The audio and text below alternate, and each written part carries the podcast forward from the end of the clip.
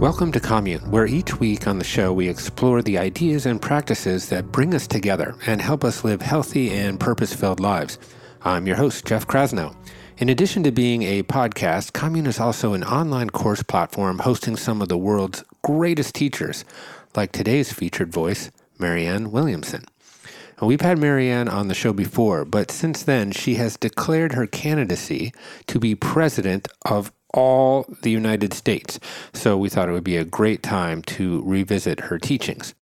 Marianne's commune course, Teaching the Teachers, aims to deepen students' understanding of spirituality and their own devotion to practicing it, to help us become someone who not only understands spiritual principles, but can convey them to others in the deepest possible way. While she is a celebrated and dynamic public speaker, a New York Times bestselling author, former congressional candidate, and now presidential candidate, Marianne does not consider herself to be ambitious. She lives a life of great achievement, but sees her actions as deeply rooted in spirituality and service. According to her, the spiritual life is not where you are making something happen. The spiritual life is where you're allowing everything to happen.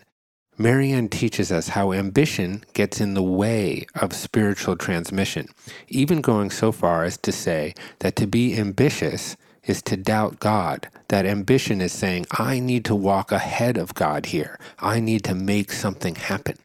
Running for President of the United States might seem like one of the most ambitious things a person could do. But listen to this segment, and you might see how the process could be approached from a different perspective. Here's an excerpt from Teaching the Teachers with Marianne Williamson. If you want to try the full course for free for three days, go to onecommune.com slash Marianne. Enjoy.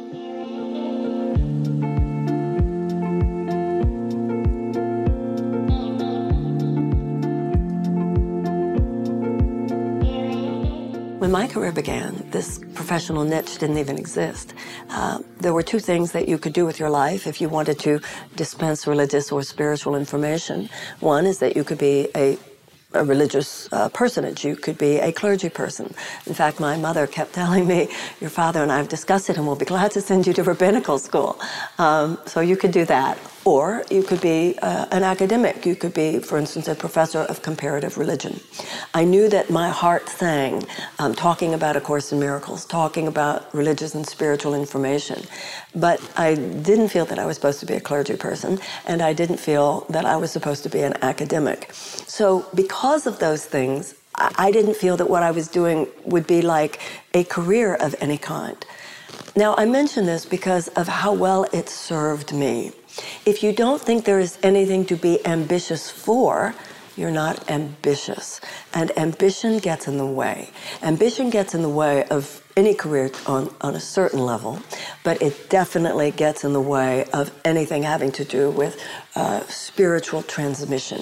And that really is what this course is about. This course is about moving from dispensing information to actually allowing your consciousness to be on some level a conduit for transmission. Because, you know, you can learn spiritual information.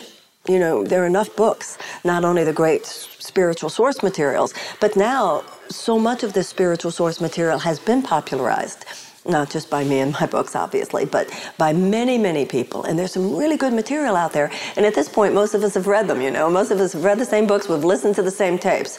But to have this as your life's work something much more is called for. And so your consciousness is very, very much um, a part of what determines how deeply people can receive information from you. In A Course in Miracles, it says people hear you on the level that you speak from. I also want to mention a line from the Course in Miracles, which is Miracles are everyone's right, but purification is necessary first. So there are two issues here. One is that miracles are everyone's right. The second is that purification is necessary first. A miracle is a shift in perception from fear to love. Perception is thought. Thought is the level of cause. The world we experience is the level of effect. So if you really want to change your life, and if you really want to help change someone else's life, You don't want to just address the level of effect. That would be like going up to a screen and trying to change the plot of a movie by manipulating the screen somehow. And obviously, the images do not derive from the screen. The mind is the projector onto the screen. When you change things on the level of cause, then the effects automatically change. A miracle is a shift in perception from fear to love. Those are the only two categories of emotion according to A Course in Miracles. So all negative emotion, all that is not love, derives from fear, and fear is to love as darkness is to light. Darkness is not a thing. Darkness is the absence of a thing. So you turn on the light, the darkness automatically disappears. You turn on the love, and the fear automatically disappears. So the miracle is that shift in perception from fear to love. And then when it says, but purification is necessary first, what we have to be purified of is loveless thinking. So the reason a lack of ambition is actually an aid to your work is because ambition is impure. What do I mean by that? Does an embryo have to be ambitious to become a baby? Does an acorn have to become ambitious to become a, a, a, an oak tree? Does a bud have to be ambitious to become a flower? No. There is natural programming which is built into the universe. And the universe here is think of the universe as the handwriting of God. The embryo is programmed to become a baby. The bud is programmed to become the blossom. The acorn is programmed to become the oak tree. You are programmed. You are already programmed to be the highest level of manifestation that reflects the ultimate, highest creative possibility for you in this lifetime, which, by the way, is infinite. Now, ambition means you doubt that. So, the more your thinking is aligned with God's, the more God can work through you. So, to be ambitious is actually to doubt God. To be ambitious is saying, I need to walk ahead of God here. I need to make something happen. The spiritual life is not where you're making something happen. The spiritual life is where you're allowing everything to happen.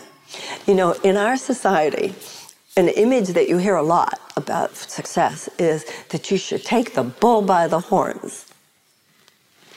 What a suicidal thing to do. So, to be a spiritual teacher or to be anything that is a successful career you're not trying to take the bull by the horns. And these days, this needs to be said. I mean, I'm sorry. I, I meet people who have, you know, attended a couple of seminars and set themselves up as spiritual teachers, and oh my gosh, think that if you have your marketing right, you can make it happen. This is corrupted thinking. I'm sorry. This is this is the problem in America today. Um, we, we, it, it's not only ambitious; it's out of integrity. Obviously, anytime you are dispensing any kind of spiritual or religious information, you have a profound responsibility. And, and somebody who is listening to you, somebody who is receiving from you, anything that has to do with spiritual information, they are giving you access to, to their psyche, to a very vulnerable, sacred part of their psyche. You can't mess with that. You are really karmically off to mess with that. Nobody's asking you to know everything. Nobody's asking you to be an avatar, but you have a serious responsibility to be honest, and you have a serious responsibility to be in your own integrity. And your own integrity does have to do with your resisting the impulse for ambition. And once again, this miraculous shift in perception from fear to love in that case means a transition from ambition to inspiration.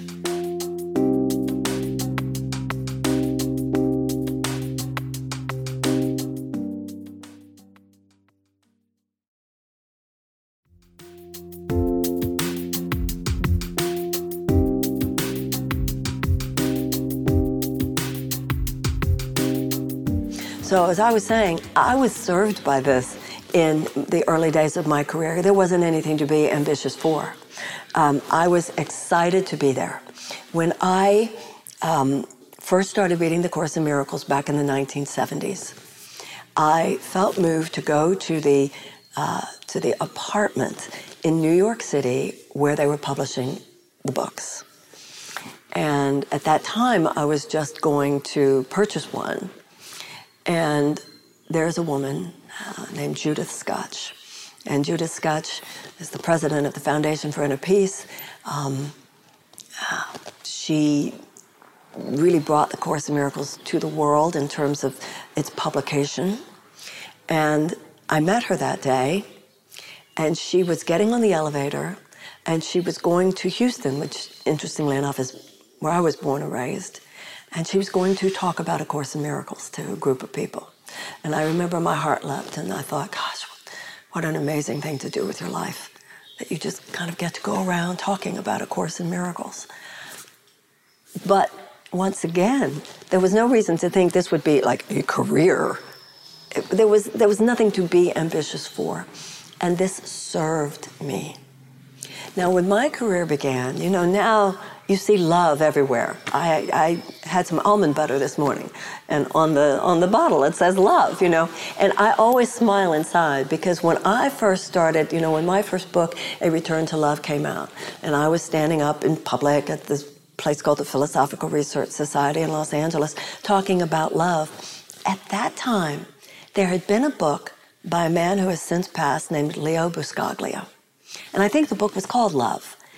But other than that, love wasn't something you discussed outside a personal context. I mean, Gandhi did and Dr. King did in these very high philosophical conversations related to something like nonviolence. But it wasn't this like mainstream cultural conversation.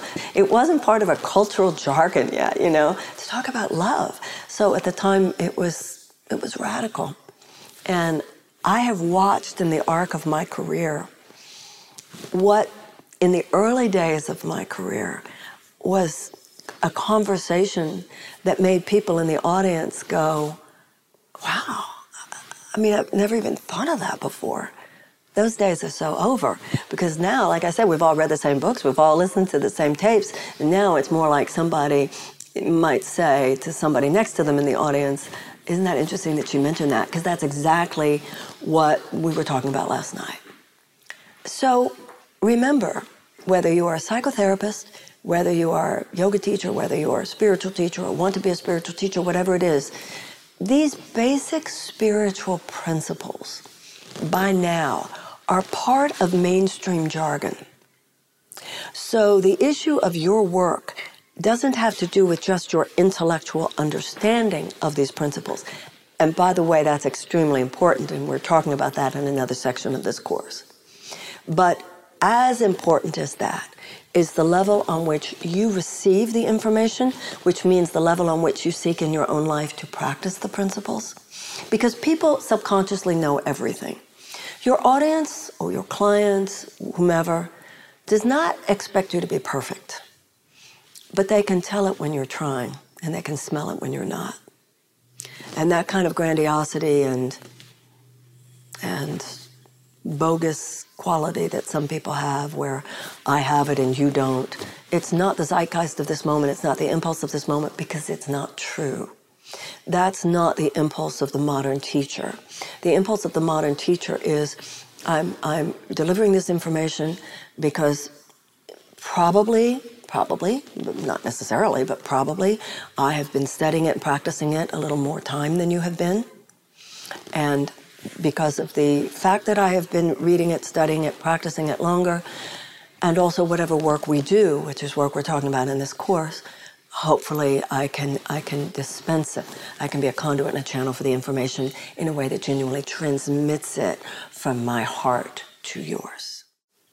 Ambition is an interesting concept in a way, you could say that the universe is ambitious, in that flowers grow, in that babies are born, in that life moves forward.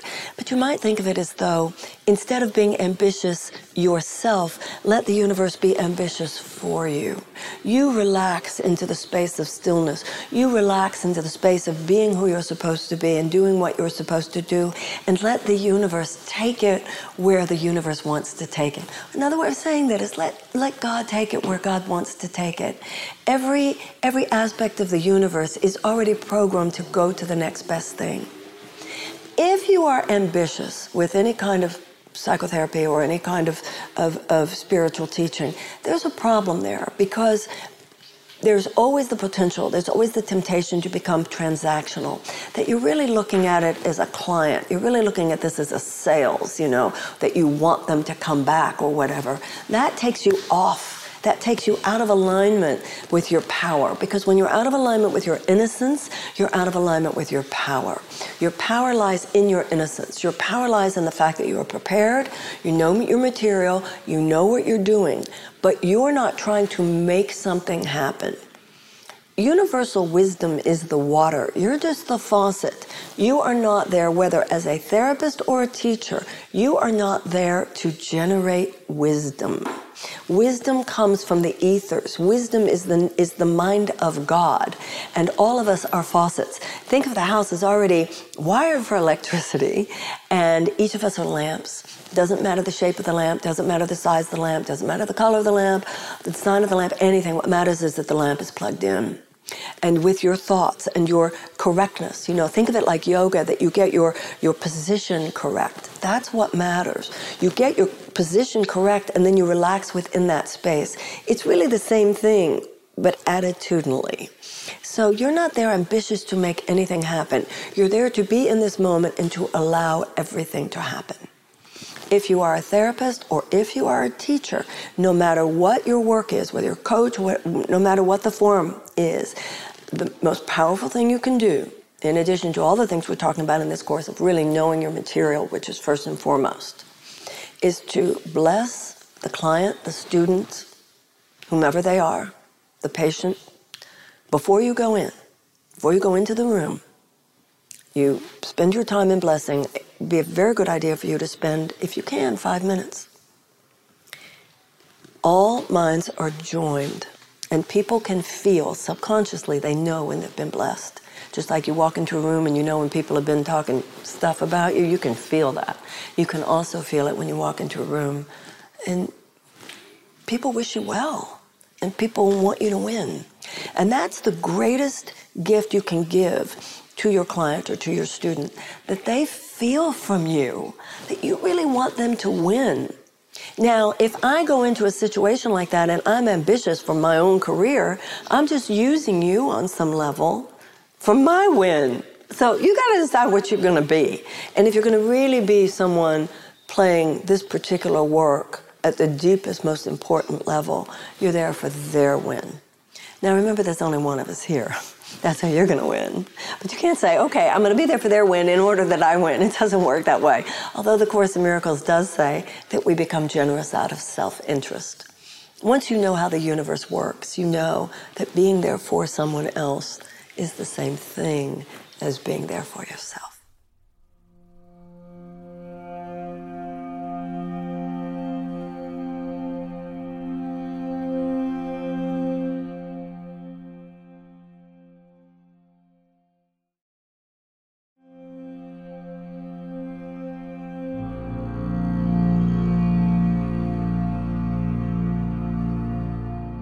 In order to continue on a path of spiritual growth, there comes a time when we must examine our motivation to achieve certain goals.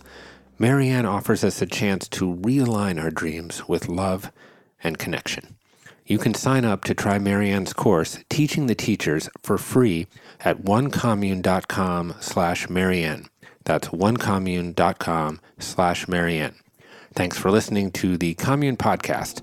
I'm your host, Jeff Krasno, and I'll see you next time.